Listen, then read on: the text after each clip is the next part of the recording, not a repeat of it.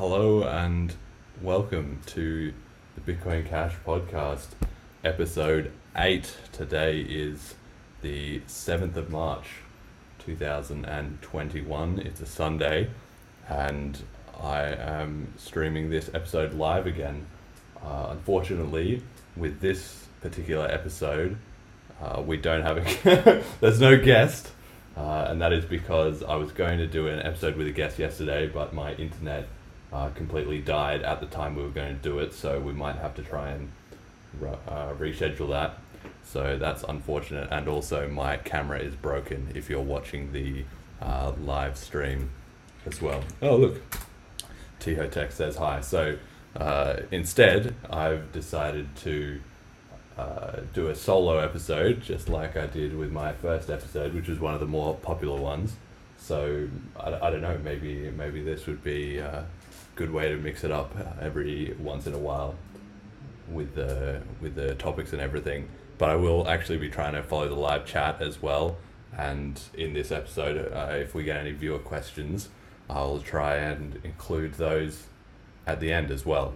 So uh, the topic for today that I wanted to talk about is the path to global adoption and then the the viewer questions. So I think this is a pretty big topic. It's a obviously I think it will be split up into several uh, components eventually, but this is my first stab at it to really give some sort of reasoning as to why um, I have the stream uh, subtitle following Bitcoin Cash on its rise to global reserve currency, which I, I, I believe that's the end game. I think Bitcoin Cash is going to be the future of of all currencies. Like I said in the first uh, episode, and and I still think that now. Um, so yeah, we'll we'll just uh, explore some of, some of my reasons for that uh, in this episode. I think uh, and maybe get a bit of a start on on why I'm co- confident. I, I guess that it would it would be able to to go the distance there. So let's start with the uh, stats update that we do every week. So the current price is about 509 US dollars per uh, Bitcoin Cash, and you can currently buy 99.847 Bitcoin Cash for one Bitcoin. So it's nearly a 100 to 1 ratio. So obviously, that's not necessarily the best. Uh, the best indicator if uh, if you're a strong believer in, in Bitcoin, and we'll, we'll get into this, then you might say, look, okay, it's literally only one percent of the value.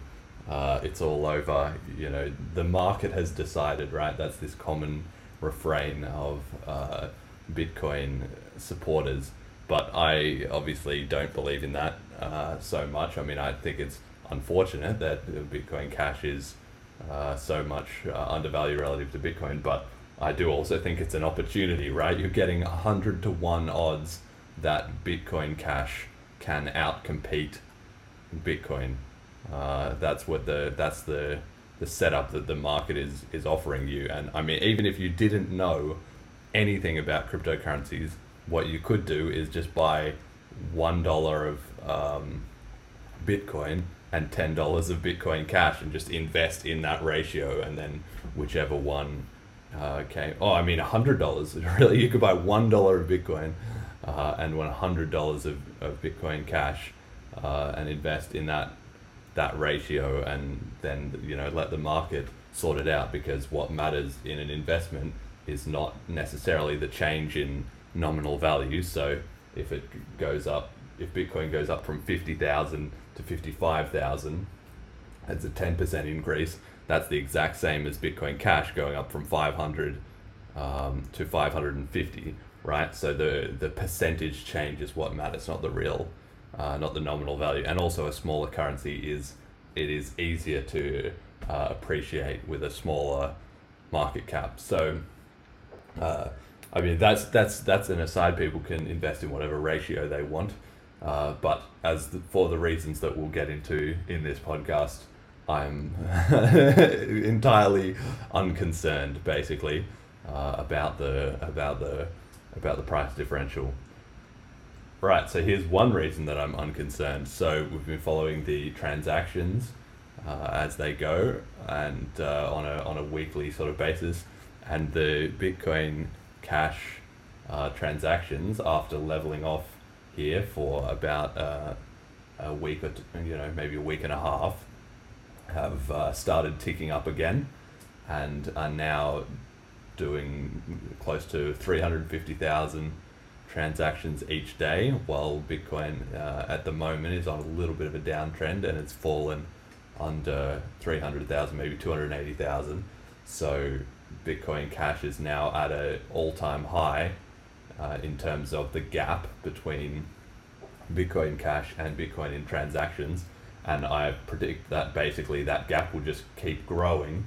Uh, but not only will the Bitcoin Cash transactions grow faster than Bitcoin, because as we've discussed before, Bitcoin is basically capped at between 300 and 400,000 transactions and never goes over that because of its one megabyte block size limit. But also the rate of change will um, will be improving on Bitcoin Cash. So as it grows, it obviously builds a more of a network, and then it grows faster because there's more people involved, more people trading, more commerce that you can do with it, and and more uh, people spreading the word, and so on and so forth. So people are really bad at thinking in exponentials, right? That is why high school calculus, I think, is a very very important subject um, that not everybody necessarily uh, has the has a complete understanding of, right? But the rate of change is more important than the actual uh, growth in, in nominal terms because the faster something grows, the faster it grows type idea. Right, so that's uh, that's that's good news there for, for Bitcoin Cash. It's it's on the on the way up, and it might continue heading uh, heading in that direction. Okay, so uh, this is a this is a solo episode, like I mentioned before. So unfortunately, my I've had internet issues at my house. Uh, we had some last week, still having it this week. So the opportunity that I had with a guest uh, didn't really come to pass. Just unfortunate. Um, but we might try and do some few questions at the end. And I also want to make the point that this is a very, very speculative episode, that this is leans far more heavily on my own opinions uh, than potentially previous um, previous episodes. Like all, all of the episodes are to some extent my own opinion, and everybody's free to agree or disagree. Um, but uh, in this in this case especially uh, I really encourage everybody to just I'm, I'm just one person. I think I've got it right but you don't necessarily agree and you shouldn't take my word for it. Do your own research and come to your own uh, conclusions right? So you can listen to the previous episodes of the podcast or future episodes of the podcast. That's definitely a good start but also find uh, other sources of information and and figure it out for yourself. Okay. So for Bitcoin Cash to get adopted as a global currency, to be the premier currency that is used in the entire world by people, by corporations, by um, governments, by organizations, charities, and so on and so forth, and also, of course, by robots, let's not forget, whether it's trading algorithms or self driving cars or uh, whatever vending machines, whatever stuff that we build the technology into, uh, cryptocurrency does have a massive advantage over uh, fiat currencies in terms of being easy to integrate into automated systems. So that is a that is a part of uh, of the story. Maybe maybe I'll, I'll do another episode about that at some point. But the uh, for the time being, we're going to just focus on so to be the global reserve currency, Bitcoin Cash needs to basically outcompete three categories of competitors effectively. So the first category is, of course, fiat currencies. So that's the government money that everybody is familiar with. So the US dollar is an example of that, but also the euro or the yen or the Chinese yuan or uh, the Australian dollar or a- a- anything uh, like that. They're all fiat currencies. So fiat means uh, by decree, basically. So the government declares this is the money, and everybody has to use it uh, to pay their taxes or for businesses in that area in general. And so that's that's obviously what people are most uh, familiar with. But I think if if uh, they can all be basically grouped into one uh, category because they all have fairly similar uh, properties, really. So the second uh, thing that Bitcoin Cash needs to outcompete is, of course, Bitcoin, and I've discussed that a little bit on the previous episodes, and we will uh, talk about that in this episode too. But it's it's in a it's in a category of its own because it is obviously the king of cryptocurrencies. Um, it has the number one market cap, and even though Bitcoin Cash has split off and it does go back to the Genesis block, so actually Bitcoin Cash is as original, uh, in quotation marks, as Bitcoin. Uh, nevertheless, it is uh, true that uh, the Bitcoin, as with the BTC Bitcoin branding now, is the is the biggest cryptocurrency, and no crypto to date has really come that close to uh, dethroning it or replacing it as number one. Ethereum has been number two for quite a long time now, and it is still well. Let's just quickly check. It's in a, a decent uh, ratio against uh, Bitcoin. So let's see right now, Bitcoin Cash. Oh, I mean, Bitcoin is near is at 945 billion market cap, and Ethereum is at 191. So Bitcoin is still uh, roughly, um, you know, four four and a half to five x. Uh, as big as as Ethereum, and if we have a look at here, the dominance indicator, right? So BTC is sixty percent of the entire cryptocurrency market cap, uh, and Ethereum is 12%, and then the rest obviously tail off from there. So, like I explained in the first episode of this podcast, uh, the dominance there has decreased for Bitcoin uh, over time. It used to be over 95% or 90%. So now down to 60% is actually, it has actually lost a lot of ground, um, but it is still it is still the king, right? And ultimately, if you want to be number one, which I think Bitcoin Cash is aspiring to be, uh, then you, you've got to you've got to take out Bitcoin at some point. So that's the second category. So we've got fiat currencies, uh, number one, Bitcoin, number two, and number three is basically every other kind of cryptocurrency, right? So I'm going to lump all them together, uh, even though there are some subcategories in that. But essentially, we've got to uh, you can you can just consider everything else as being in a in a third category, right? So you have Ethereum, obviously, you have Ripple, you have Litecoin, you have Tether, you have Stellar, Cardano, uh, Monero, Dogecoin, just all the other cryptocurrencies are essentially in the in the third category in my mind. So we're going to look at each of these three categories and have a, a discussion about why Bitcoin Cash could outcompete uh, each of those three each of those three categories and therefore get to number one and be the biggest uh, currency in the world the most the most used and the most adopted okay so we're going to start with other cryptocurrencies because i think that helps to set the stage and it's also perhaps the, the most clear or the most believable um, to other people right so i've grouped these other cryptocurrencies into four main categories. So the first category is smart contract coins. So that's Ethereum is obviously a classic example, is the biggest example of that, but there's a lot of these other ones, right, like Cardano, Polkadot, Binance Coin, etc.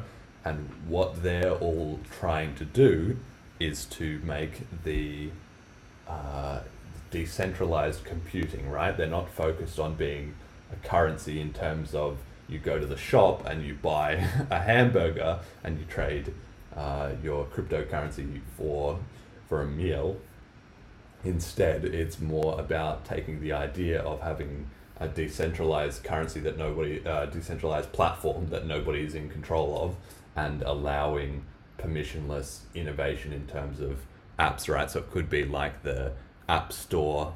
Basically, we've got four uh, four categories of in the other cryptocurrencies subcategories. So we're going to start with uh, smart contract coins. So Ethereum, all those others, they're trying to make decentralized currency, uh, not decentralized currency, decentralized computing. So things like uh, we've seen recently this craze around DeFi, right? Decentralized finance, which is the idea that uh, you could have, for instance, a an exchange allowing you to trade a cryptocurrency pair, but instead of trading against another person, so on a regular exchange, I want to buy Bitcoin Cash, somebody else wants to sell Bitcoin Cash, so we meet and I swap them uh, Australian dollars for Bitcoin Cash. Uh, and the exchange just facilitates that trade. It just matches up people who want to trade with each other. But in a decentralized finance model, instead, you can have a bot that owns uh, some Australian, not Australian dollars usually, because it's uh, it's all on the on the on the you know cryptocurrency, right? But uh, it might own some Ethereum and some Bitcoin Cash. And if I have Ethereum and I want to buy Bitcoin Cash, I can just trade with the bot, and then the bot will adjust its prices based on the supply that it has of each of those two um, assets, and then price uh, price the market that way. And then if you have a lot of those bots with all the different trading pairs and all the different assets, you can have other bots that trade around between those um, between between themselves so that the market price all evens out as well. So uh, that's that's Ethereum and that's a lot of those other ones. So we will come to them, but the main point is that they're not really trying to do payments and because they're not really trying to like because they're trying to do all these other sort of financialized applications and stuff not necessarily just consumer transactions for goods they are not really distracted but they're they're on a different mission right so bitcoin cash is not really directly competing with them okay so we've got the second uh, category which is these uh, payment coins. So I think Bitcoin Cash is the prime example of that. And originally, Bitcoin Core (BTC) uh, was was the primary example of a payment coin, but it's now changed its mind, and its community has decided to be the digital gold or whatever. So they're not really in the race to be a consumer payments technology, and it's pretty easy to understand that because there stopped being news about um, about new merchants adopting uh, Bitcoin. Uh, it was back in the day that stores were starting to accept it and all that. But besides Tesla, very recently, who are a, a unique case, in the last three to five years, there's been virtually zero adoption of uh, Bitcoin as a consumer daily currency because the fees are too high and it's not feasible, and the c- community has uh, changed their changed their mind and moved away from that. So Bitcoin Cash is now basically the leader in that category, but there are others, right? So there is Monero, uh, which is a bit more focused on privacy. There is Dash. There is uh, Dogecoin. Even even though it's a joke, it is sort of more in that vein of um, consumer or, or casual payments, uh, and there's a lot of other ones, right? And so the the advantage that Bitcoin Cash has over all these other coins is basically the network effect. Bitcoin Cash is currently bigger and it has a stronger brand than all of those other um, currencies. So in that respect, it is uh, it is I think going to outcompete them because the more people you can trade with in a currency, the better that currency is. And like we were discussing with the uh, exponential growth, the more something grows, the more it tends to grow. So in that way, Bitcoin Cash should hopefully not only already have an advantage over those coins, but it should be extending its advantage at a faster and faster rate that the other coins won't be able to catch up on. Uh, in terms of the development in the protocol and the productivity of the community and all those sort of things, right? So that begs the question: uh, if the network effect is so important, of why would Bitcoin Cash be able to outcompete currencies that are bigger than it, right? So how would it outcompete Bitcoin or how would it outcompete the US dollar? Uh, and um, we'll come back to that. But for the for the time being, let's just say that Bitcoin Cash, uh, largely because of the network effect, will be able to defeat smaller payment focused coins such as uh, Monero, Dash, Dogecoin, and all those. Okay, so then we have the third category of other cryptocurrencies is stable coins.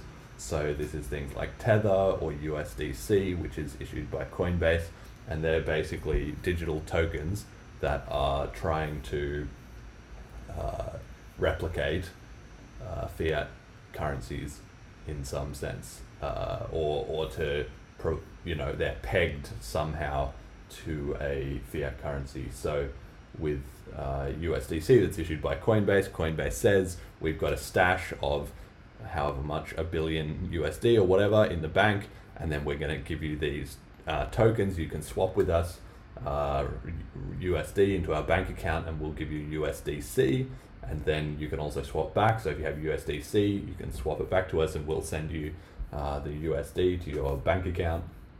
Uh, and even though these are in some senses like a, a payment coin, um, they're obviously distinct from the previous one because they don't really benefit from the cryptocurrency uh, capability to have uh, a lack of central control, right? So uh, even if a USDC can be kind of have the good parts of a fiat currency where it's a bit trusted or it's known, uh, it does suffer from the downsides as well that a government is in control. So if the government regulates it, or if the government prints a lot more of them and devalues the existing supply or whatever, then those things do impact on the USD uh, C, whereas cryptocurrencies that do not have a government or a company or, or somebody centrally in charge of them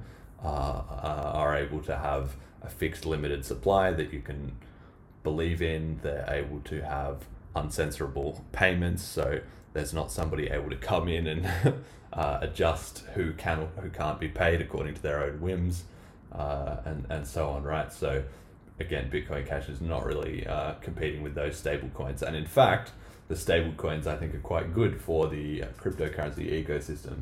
Tether is maybe a bit of an exception because I think it's uh, a bit of a scam and they don't have the reserves that they claim, so it might turn into a bit of a disaster. But for something like uh, USDC, which is run by Coinbase and is audited and all of that, all that it does is it makes it easier for people to move from the fiat currency into the cryptocurrency space. It's basically creating an on ramp that benefits Bitcoin Cash and every single other cryptocurrency by reducing the, the barrier to trade uh, between those different currencies. So that's that's a really good thing.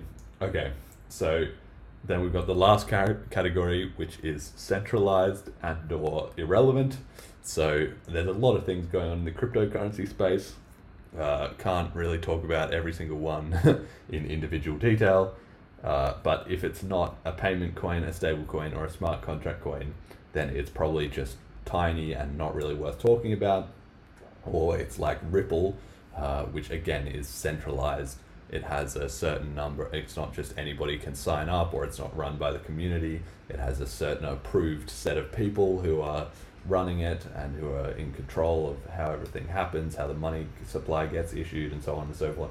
So it has the same problems as the stable coins, where a central authority uh, sort of you know provides its own pros and cons, right? So it limits the currency uh, in some senses and makes it more uh, useful or scalable in others. But because the it's centralized, it's not a direct competitor to uh, Bitcoin Cash, which does not have those um, problems. Okay, so let's talk about Ethereum, right? And I, again, uh, Ethereum is the premier uh, smart contract coin, and you can think of all the other ones uh, as basically being uh, the equivalents of Ethereum in terms of Bitcoin Cash's ability to compete with them. So cryptocurrency is complicated, right? Uh, it takes a lot to explain and for people to understand uh, that the point of a of a cryptocurrency and how it works and this and that, right? So it's taken so much time to get everybody on board with the idea of um, of Bitcoin, and even then, ninety nine percent of people still probably just think all of cryptocurrency is just Bitcoin or uh, you know, and they don't know about the subtleties or the distinctions between all the different coins, and that's fair enough, right? Uh, so really, what we're trying to do is get everybody over the hump to uh, just using payments, creating a bit of a, a digital economy. That is already insanely difficult. Uh, now, if you throw in the mix, okay, we're going to add in all these smart contracts and DeFi and bot trading and all those things uh, that I was talking about before, and who knows what they'll be adding next. It's just it's just too experimental. Cryptocurrency is already uh, a huge step forward. Just the idea of trading uh, coins and being able to trust them as a currency. Uh, so with Ethereum, it's not going to be the world currency because they're not they're not focused on that. So what they are focused on is, like I talked about before, with the decentralized computing, a lot of uh, financialization of different assets and uh, you know so on and so forth. Now they have uh, NFTs, these non fungible tokens, which is basically like collectible items on the blockchain, uh, and then the Turing complete smart contracts, which is the idea that you could make any kind of program effectively in uh, on on Ethereum. But the problem uh, with putting so much power into your currency is that it has technical costs, right? So they had this classic event called the DAO, the Distributed Autonomous Organization, where loads of people put all their money into a contract that was going to run uh, a organization which was funding itself and which nobody was in control of. But it then subsequently got hacked, and all the investors lost all their money. Uh, and then the Ethereum developers came along and they rolled back the transactions uh, to reimburse everyone, which was super controversial and it led to the creation of Ethereum Classic, which split off because they didn't agree with rolling back all the transactions. But when they did all of this uh, transaction rolling back and stuff, it showed that the community was willing to uh, reverse payments. So that what I was saying before about uh, things being uncensorable or being, um, you know, unmonitored by a central authority. Well, even if Ethereum has a decentralized network, it actually in history it seems that there is actually some sort of central uh, force that will be happy to intervene uh, in the markets. And they probably need that capability to some extent because what they're trying to do is so complicated, right? Making all these contracts and so on and so forth. It's very easy for somebody to just leave a bug in there. Then it's very easy to have a bug even in uh, regular payment coins like Bitcoin or Bitcoin Cash but once you add another level of complexity, it gets even more likely. And so you just cannot run a global scale currency on something that is pushing the boundaries like that at such a breakneck speed. Because while cryptocurrency is innovative, it still needs to have a certain amount of stability uh, in order to be trustworthy to investors and to the everyday person who does not have time to be following the hundred thousand different things that is going on in, in Ethereum. So one example of that is their coin issuance. So I believe originally Ethereum had a fixed supply, right? Like Bitcoin has 21 million, Bitcoin Cash has 21 million. Some coins have different amounts, but in Ethereum they had some sort of fixed amount that we were going to get to that, and that was going to be all the Ethereum. But then they changed their mind at a certain point and decided that for economic reasons or technical reasons or whatever reasons they had, that they were going to change it to be inflationary. And I don't know the exact uh, numbers, but they basically tweaked it so that there would be more Ethereum mined forever, that it wouldn't uh, cap out like it would in um, Bitcoin Cash. So they said they had all their arguments and reasoning, and they decided that that was what they wanted to do. They wanted to have an inflationary instead of a deflationary system. And now, recently, they've changed their mind again, and they now want to have an unknown system. So I have a uh, link here to this uh, EIP, which is an in- Ethereum improvement uh, proposal that they had uh, called 1559, which is currently quite controversial in their community. And the, the what one uh, little extract that I've taken out of it here, it says by burning the base fee, we can no longer guarantee a fixed token supply. This could result in economic instability as the long-term supply of Ethereum will no longer, or ether, will no longer be constant over time. While a valid concern, it is difficult to quantify how much of an impact this will have. If more is burned on base fee than is generated in mining rewards, then uh, ether will be deflationary. And if more is generated in mining rewards than is burned, then ether will be inflationary. Since we cannot control user demand for block space, we cannot assert at the moment whether ether will end up inflationary or deflationary. So this change causes the core developers to lose some control over Ethereum's long-term monetary policy. So again, this is this might be a great idea or a terrible idea. Uh, it's very hard to say. Only only time will tell. But what it is is definitely unstable. Is that because Ethereum are pushing the boundaries in terms of their computing and their network and what uh, you know can be done about it and stuff. It seems that whenever they get to, uh, they identify a problem and they even identify valid or legitimate um, problems, but their solution to that is usually just opening a new can of worms. So, like in this case, okay, maybe they identified some problems with having a fixed supply of uh, currency, right? I, I don't think that's really too much of a, an issue, but maybe they decided that it was. And so then they changed to inflationary, but then they discovered some more problems with that or the uh, issues they've had with fees or, or whatever. So now they're trying to find another solution to that. So they're moving even further off the, the map in terms of uncharted uh, territory. And so, like I said, while cryptocurrency is innovative, uh, you still want to be um, fairly aware of uh, of the um, you still want to be fairly aware of, of maintaining some stability uh, to have confidence for investors. And you just you're not going to get to globally adopted scale when you're changing things around at breakneck speed like this.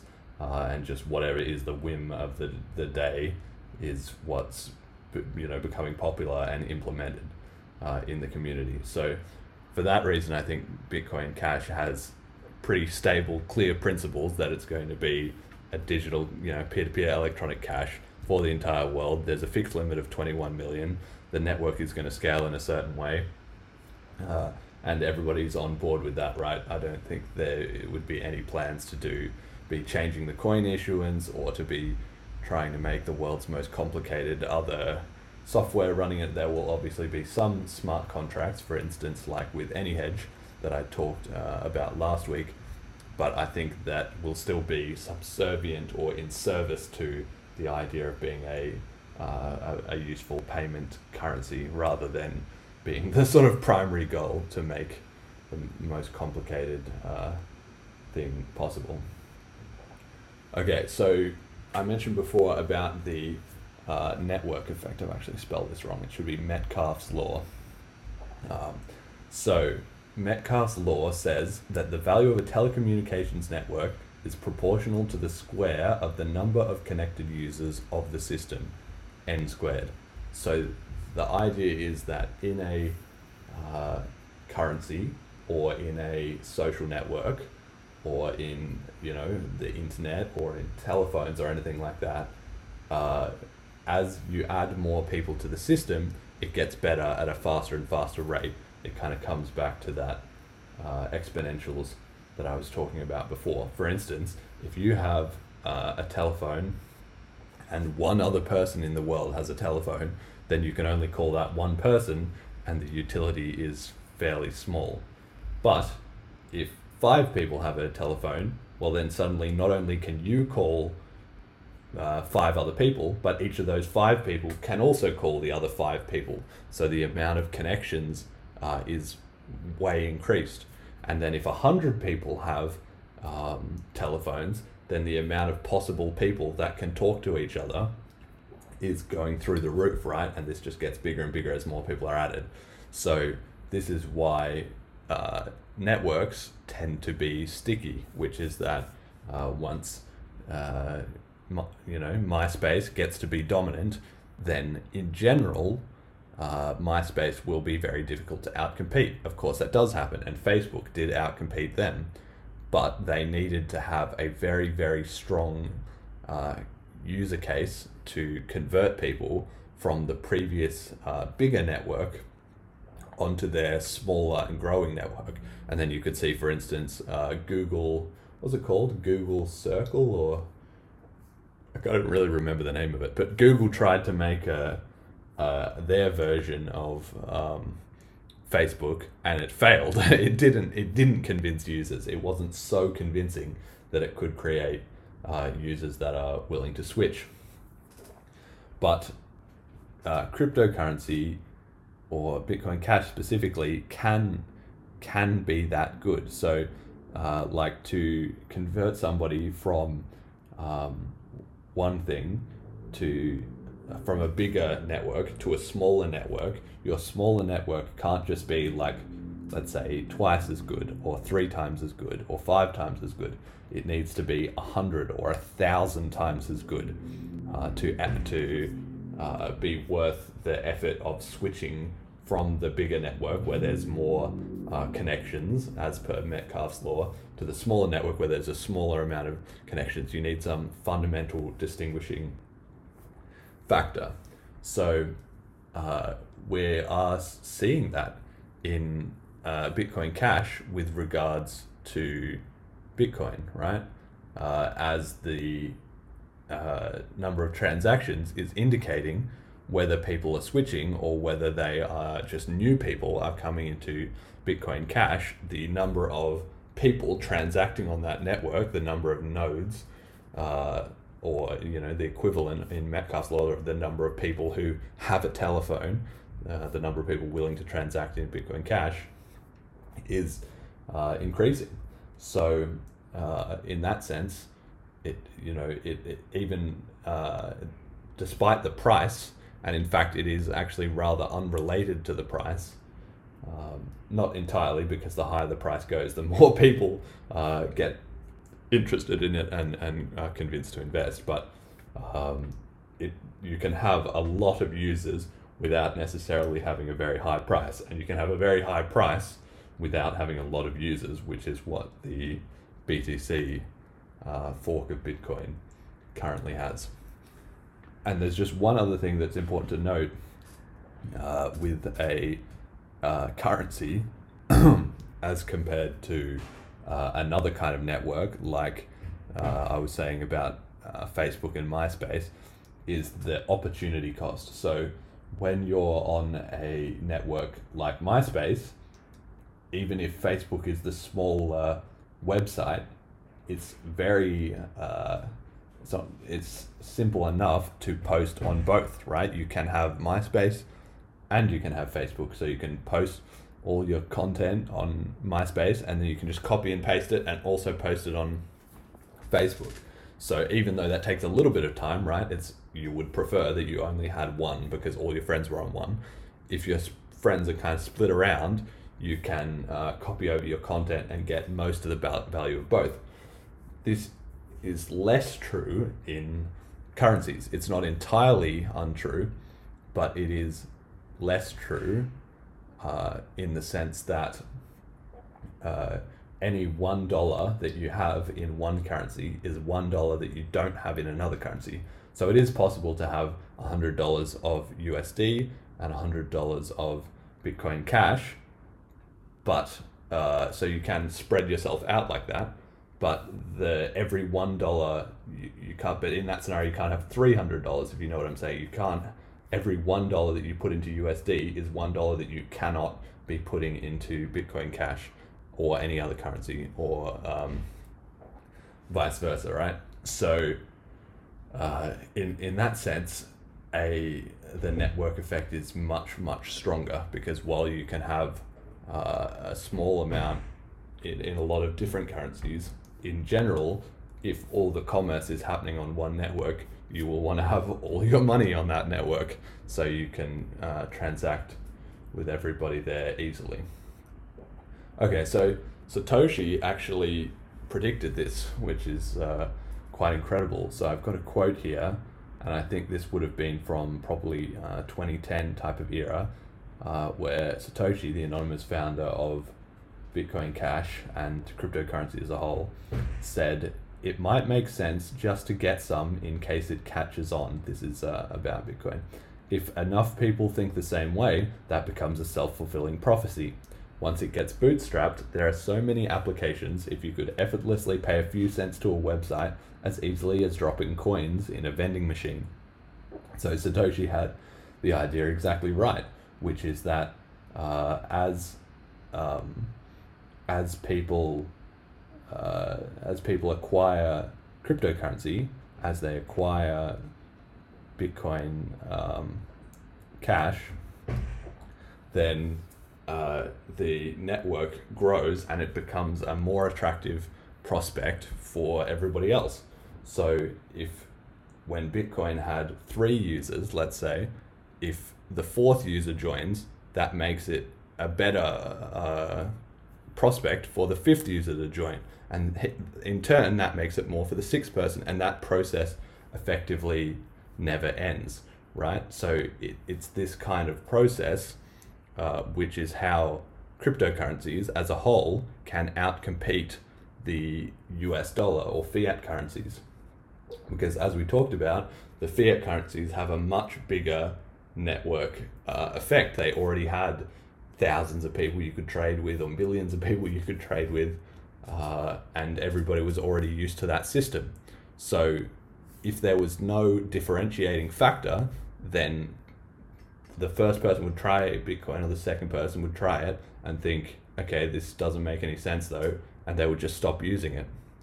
In order to outcompete the network effect, the new currency needs to be so good or so different or offering something so powerful that it can compensate for the fact that you are moving to that smaller network.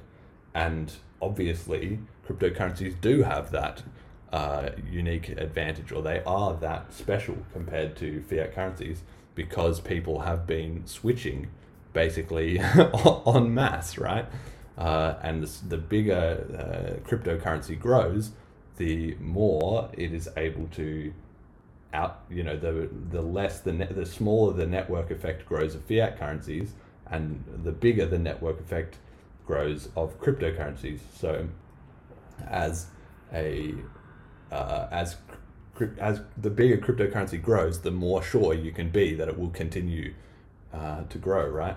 So that is basically what we've been seeing. So i've got some charts here uh, showing the uh, cr- growth of the total market capitalization of all cryptocurrencies. So, if we're starting, my chart here starts in May of 2013, but uh, to be honest, you know, you could even go back further, and it just shows that uh, cryptocurrency growing up from you know a less than one one billion, half a billion, five hundred million, whatever it was at the time, up to about 15 billion, and then settling around the 10 billion uh, type of range. And then since then, it's obviously gone up again past 500 uh, billion in about January of 2018, and then past one and a half trillion in January of 2021. So people are flooding into cryptocurrencies, and each new wave of investors just makes the network of cryptocurrency better and accelerates its development.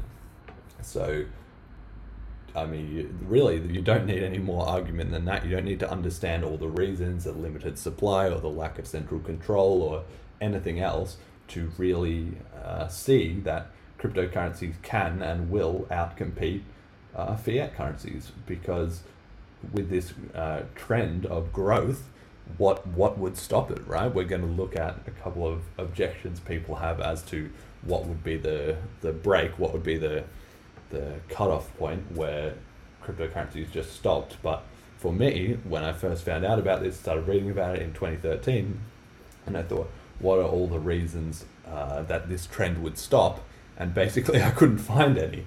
And until uh, until today, that that has proven true. Like obviously, there is manias. Crypto goes up or it goes down in in price, or it has wins and losses in terms of getting adopted globally. But uh, on a longer time frame, the adoption rate is just absolutely uh, staggering, right? So let's just maybe um, jump back here and consider. Okay, so we've talked about.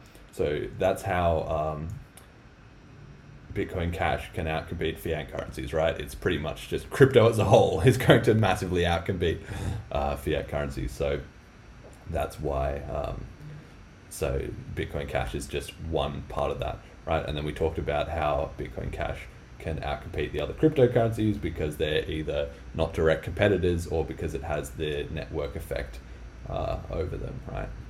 Okay, so and we can see uh, an example of how cryptocurrency is outcompeting fiat currencies in the fact that governments are starting to roll out their own uh, versions, basically, of cryptocurrency. So I have a screenshot here of this is the digital yuan that the uh, Chinese government uh, were announcing and working on and releasing uh, last year in 2020.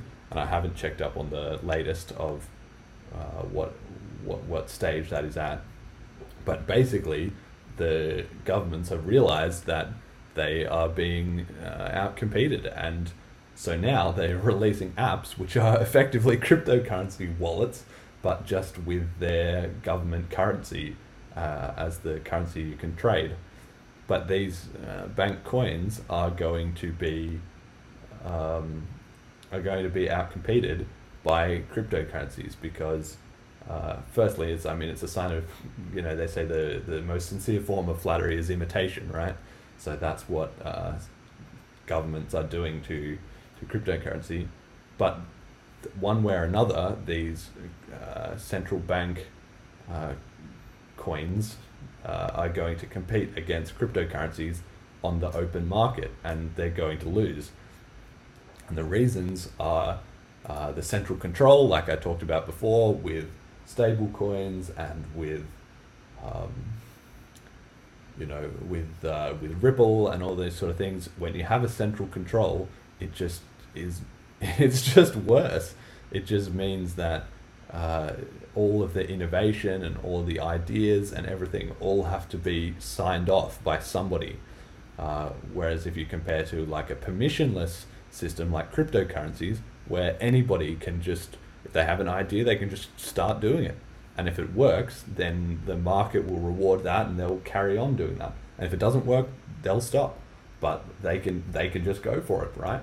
Uh, and ultimately, there's no government in the world with the resources or innovation or um, you know market force of of the free market. Like the internet is a classic example of this, which is that if the internet, the more government controls there are on the internet, the less uh, you know new apps and things are developed. Like all of the great websites and all the apps and stuff like that. It's ninety nine percent the free market, and just there's only very limited amount of government based uh, applications on the internet, and I think everybody loves that, right? So cryptocurrency is exactly the same. Uh, which is that when you have the permissionless innovation, uh, that people do it because they're passionate or because they have a profit incentive uh, or they have a really good idea and they want to make something, if they can just get out their laptop and start cracking away at it, like on Bitcoin Cash, they can just start making an application or start accepting it at, at that store. That's obviously going to be uh, more attractive and in the long run uh, be more useful to uh, the people and the uh, economy than a centralized government one, which says that you have to accept this, but people might not really want to, right? So at any opportunity, they're going to find an ability to sell their digital yuan and get Bitcoin Cash or, or any other crypto, right? Which they like, but I think in large part Bitcoin Cash.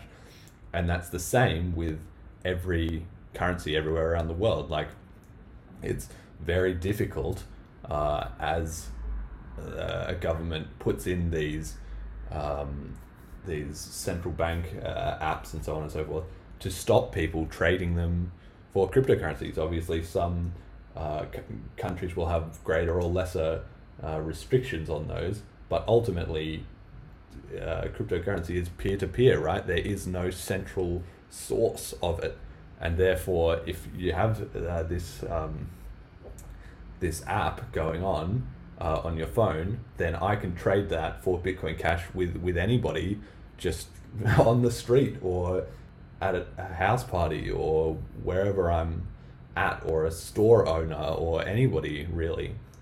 Uh, so, in that scenario, the government they just they can't clamp down on every single person everywhere in the world. Nobody has that uh, kind of control, and so one way or another, the the currencies are going to trade on the free market, and pretty quickly everybody's going to figure out that these central bank currencies are devaluing against cryptocurrencies, especially cryptocurrencies like Bitcoin Cash that have a limited supply.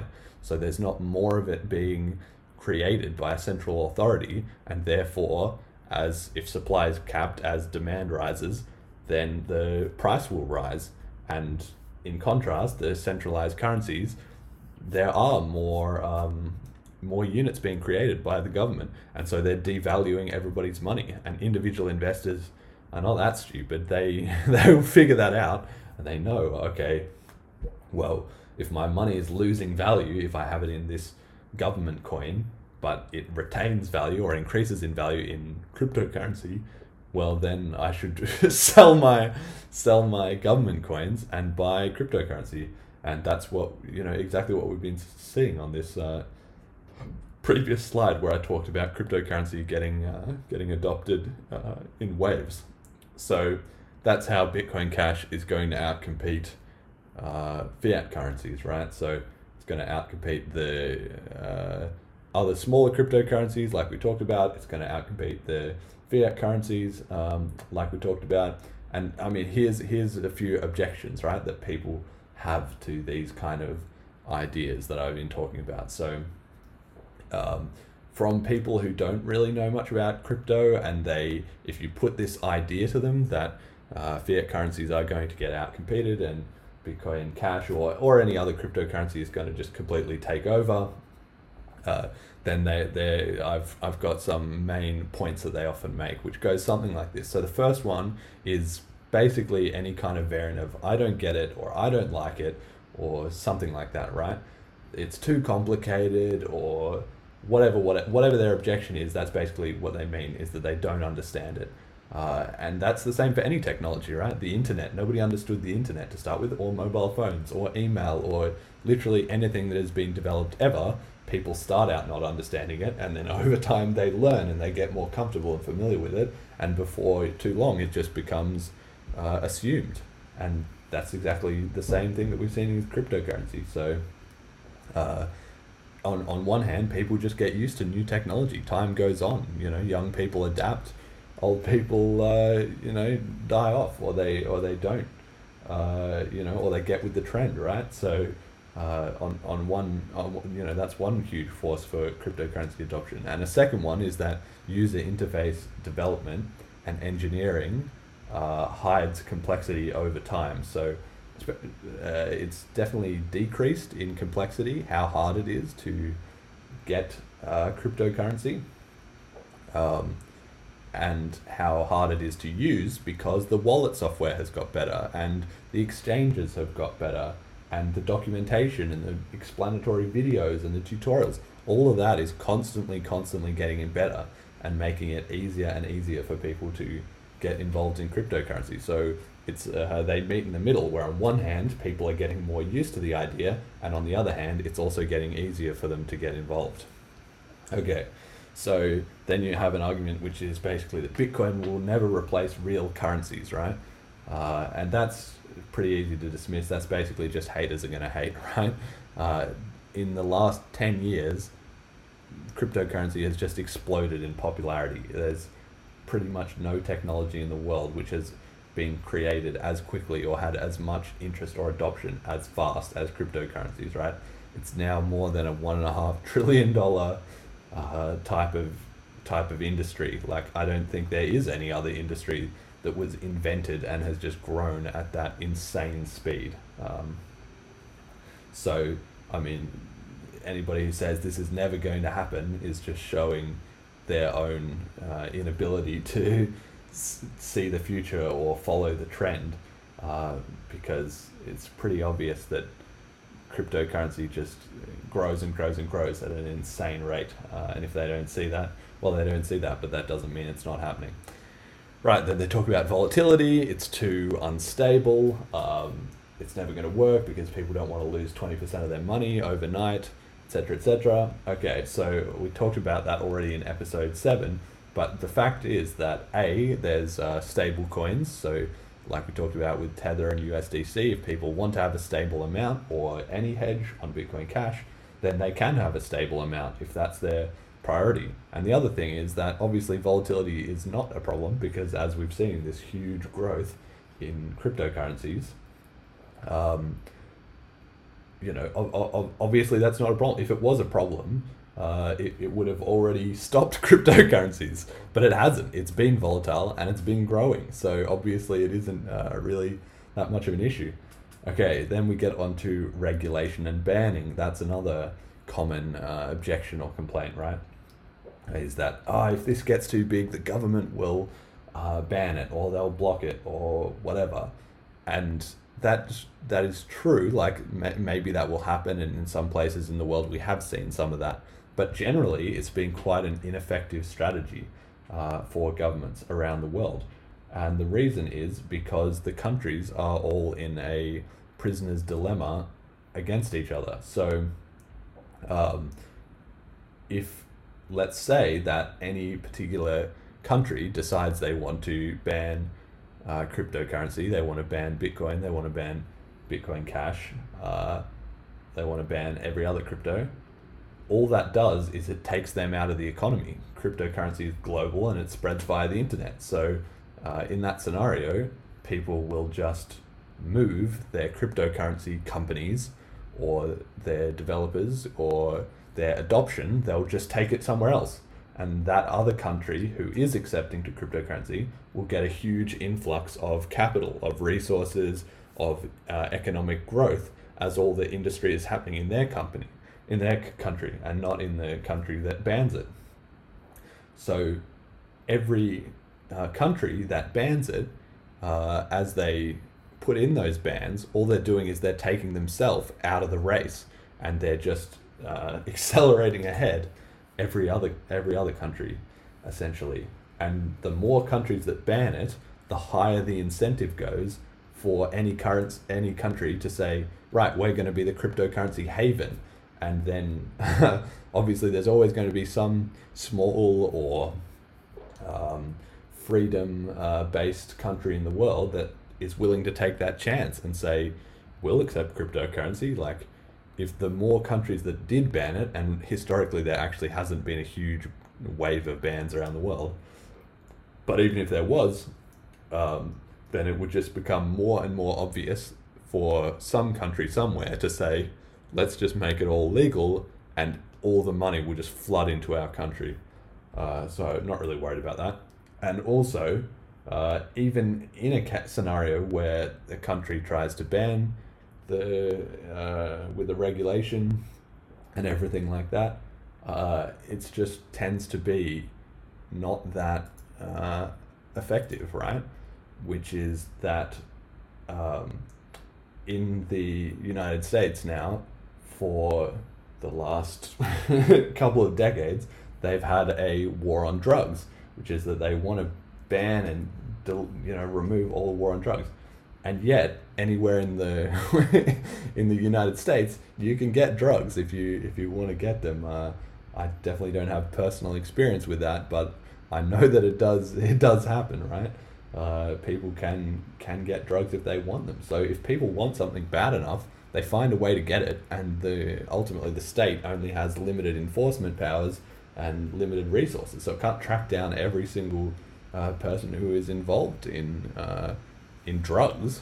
So how are they going to do that with uh, with cryptocurrency? And that's even in the U.S. where they have a very uh, strong law enforcement, and many countries in the world, it's it's even less uh, of a possibility for the government to control what's going on. Right, their own population or their own scenarios is it such a case that they want to have certain laws, but yet they're just routinely ignored because the population knows that the, the government can't uh, can't enforce whatever rules it wants to enforce. So uh, that those two things between them basically mean that regulation and banning is not an issue. If it gets banned somewhere, a the ban isn't going to be effective, and b other countries will just take up the slack. Everybody will just relocate. Right? It's an internet based thing. All right, and now we've got one final. This is a bit of a uh, esoteric point as well, but people in this sort of digital gold narrative, um, you know, they will try and say, oh, well, it's like a better version of digital gold. And people who are uh, gold bugs who really invest in that and, and whatever, they say, well, but cryptocurrency can't survive a solar flare, right? If there was a electromagnetic pulse around the whole world that knocked out the whole internet, well, then that's the end of your cryptocurrency. And that that is true, but if there is something that knocks out the whole internet and all our global infrastructure, we're going to have a lot more problems than uh, worrying about cryptocurrency. It'll it'll be uh, you want to have bullets and uh, water stored in that scenario.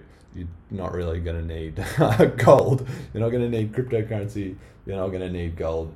You're going to need. Uh, it's going to be Lord of the Flies if if everything collapses to that uh, extent. So yeah, maybe cryptocurrency isn't that great in that scenario, but neither is fiat currency and neither is uh, gold really. Okay, and then people who do understand cryptocurrency a little bit, one objection they have is, well, maybe cryptocurrency can't scale, right?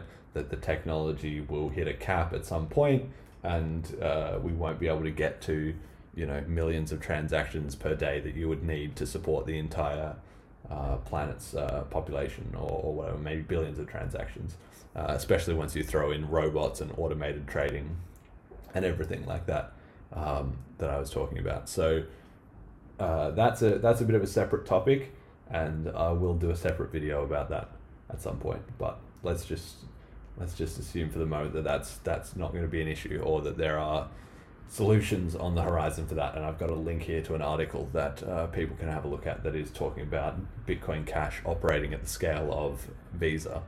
Uh, but and there's there's plans to, to move beyond that, right? Okay, so we've talked about how Bitcoin Cash can outcompete other cryptocurrencies, and we've talked about how it can outcompete fiat currencies, especially the US dollar. So finally, we just get to uh, Bitcoin. So I think this is probably actually the toughest category for Bitcoin Cash. To be honest, I think it will be harder for Bitcoin Cash to outcompete Bitcoin than to outcompete the US dollar, even if it happens, uh, you know, that it outcompetes Bitcoin and then outcompetes the dollar. I think the bigger hurdle is for it to get past uh, Bitcoin, and at that point, it will be basically unstoppable. So, uh, the arguments essentially on the side of Bitcoin, uh, now that it has jammed up its network and they have very little innovation or solutions, their arguments essentially come down to these uh, two ish points. Maybe there's a third one, which is the brand name, right? So Bitcoin has a bigger brand that people trust more. So that's a kind of network effect uh, type of argument.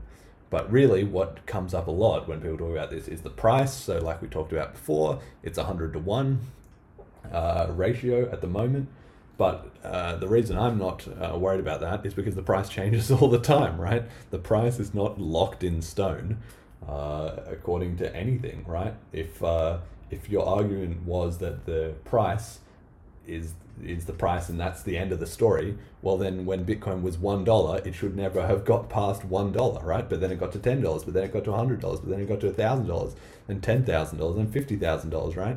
The market changes its mind. The market doesn't just pick one thing and then the world stops and uh, the price is fixed forever and it never changes. No, that's not the case. The cryptocurrencies between themselves are constantly rising or falling above each other, and cryptocurrency as a whole is constantly rising or falling against fiat currencies, right? So this is it's just a process, and you've got to think in the in the long run about what the what the value is.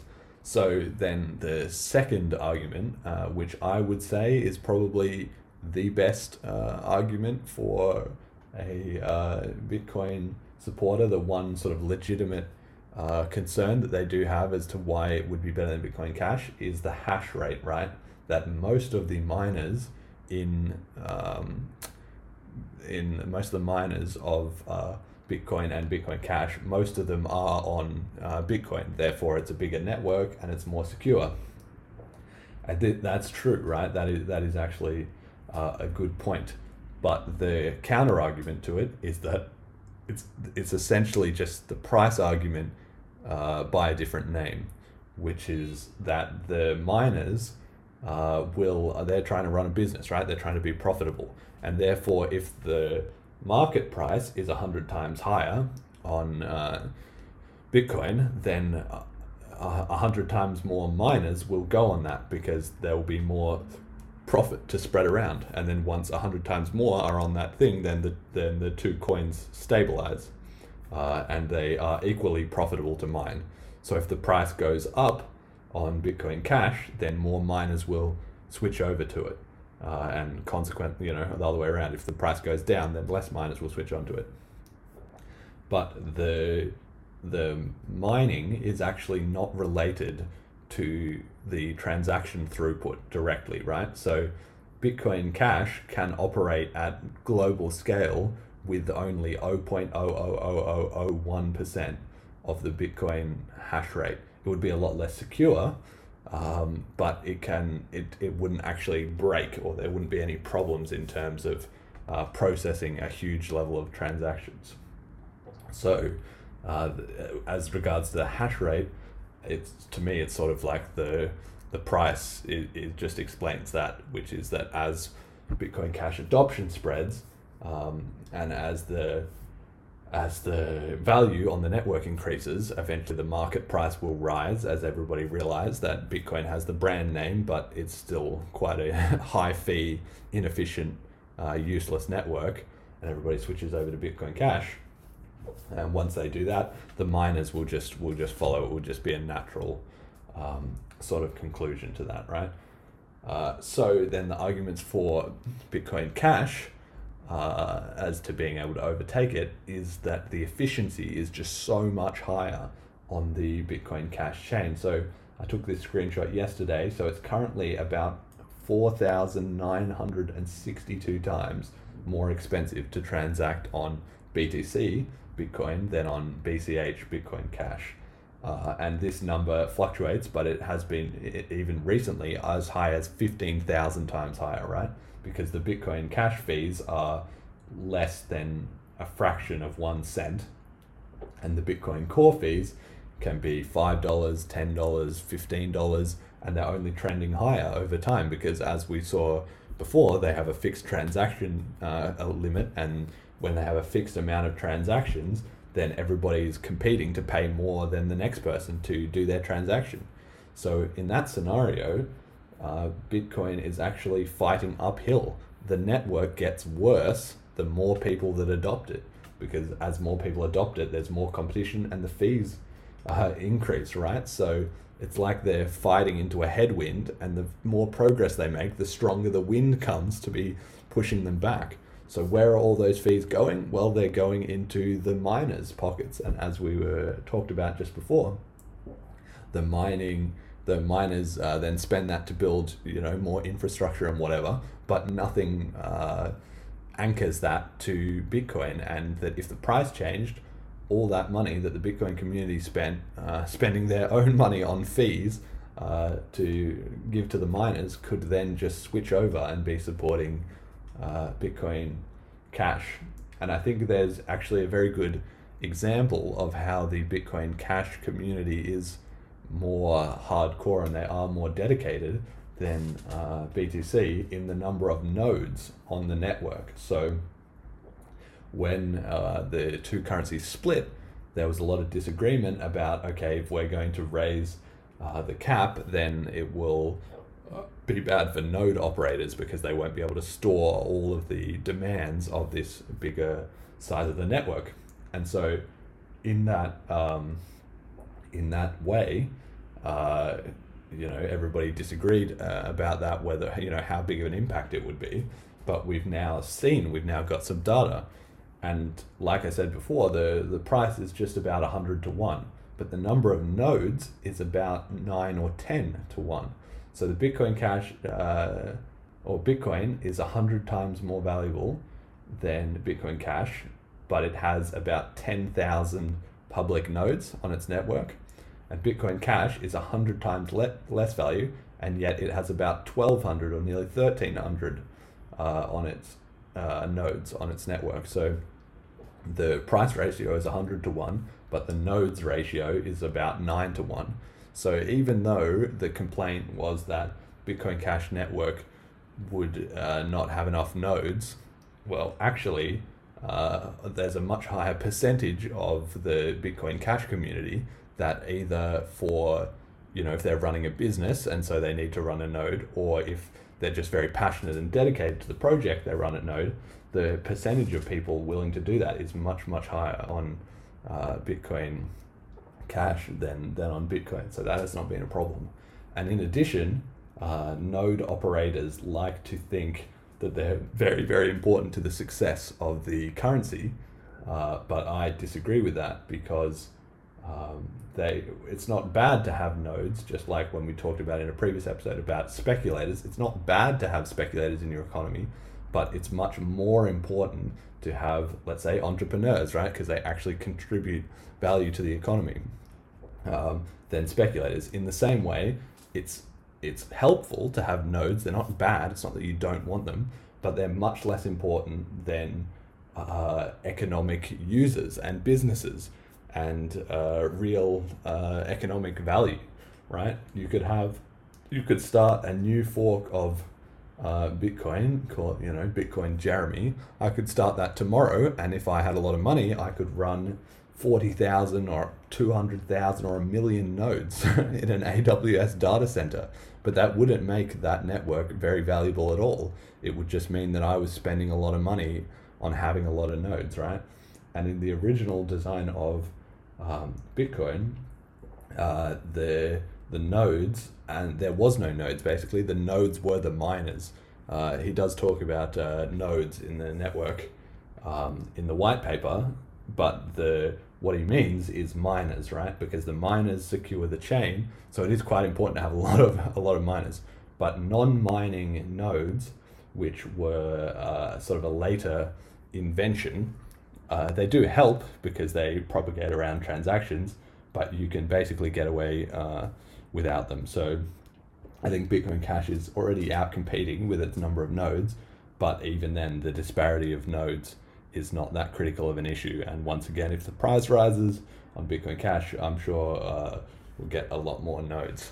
Um, so yeah, and the effectively the community is is really what what makes the difference between the two as well, which is that the Bitcoin Cash community has a lot, a lot of cryptocurrency veterans. It has the people who were there in the early days, and it also has very productive uh, members, right? People are excited about it and they will uh, start podcasts like this one, right? Or they'll uh, start businesses or they will wear, you know, shirts with the Bitcoin Cash logo or they'll make artwork or cakes or all the different things that I've uh, been showing on the on the podcast with the Bitcoin community they're not as productive, right? The main thing that they seem to do is they go on Reddit or on forums or whatever and they post about how they're getting rich, right? They're not they're not playing the long game. They're not thinking about how can we spread this to the entire world. All they're trying to do is uh, have like digital pet rocks, right? They've got they've bought their Bitcoin, which they think is their digital gold, and then they're just waiting and hoping that uh, if you know Tesla or um, you know some banks or whatever buy their coins and just do the same thing to just sit on them, uh, digital gold like locked in a vault, that then that would be a very useful currency. But that's that's completely backwards because the whole use of a currency is that you can trade it, right? So if there's not people buying and trading for real goods and services, then in the long run, your currency is just going to fail. And in fact, gold uh, is used or known for storing value because it used to be a currency, right? It was a currency first. People were trading it for goods and services, and then because it had that history, it established that repu- reputation. But Bitcoin, BTC, now is not being used really for pretty much any uh, commerce. You know, definitely not for like casual transactions and the same things that we've already talked about, where they're they're capped. And one other thing uh, to think about is that uh, when it comes to the US dollar or to fiat currencies, uh, cryptocurrency grows against those because it has such a passionate and involved and proactive community, whereas fiat currencies don't, right? The US dollar does not have hundreds of thousands of people going out there saying, hey, use the US dollar. Like, it's great. Look, we built this new app, we built this new uh, like thing specifically for that currency. Uh, you could say, okay, maybe governments or maybe the banks are invested in the success of that uh, currency, but they aren't monolithic entities, right? A bank or a government is just made up of a number of individual people.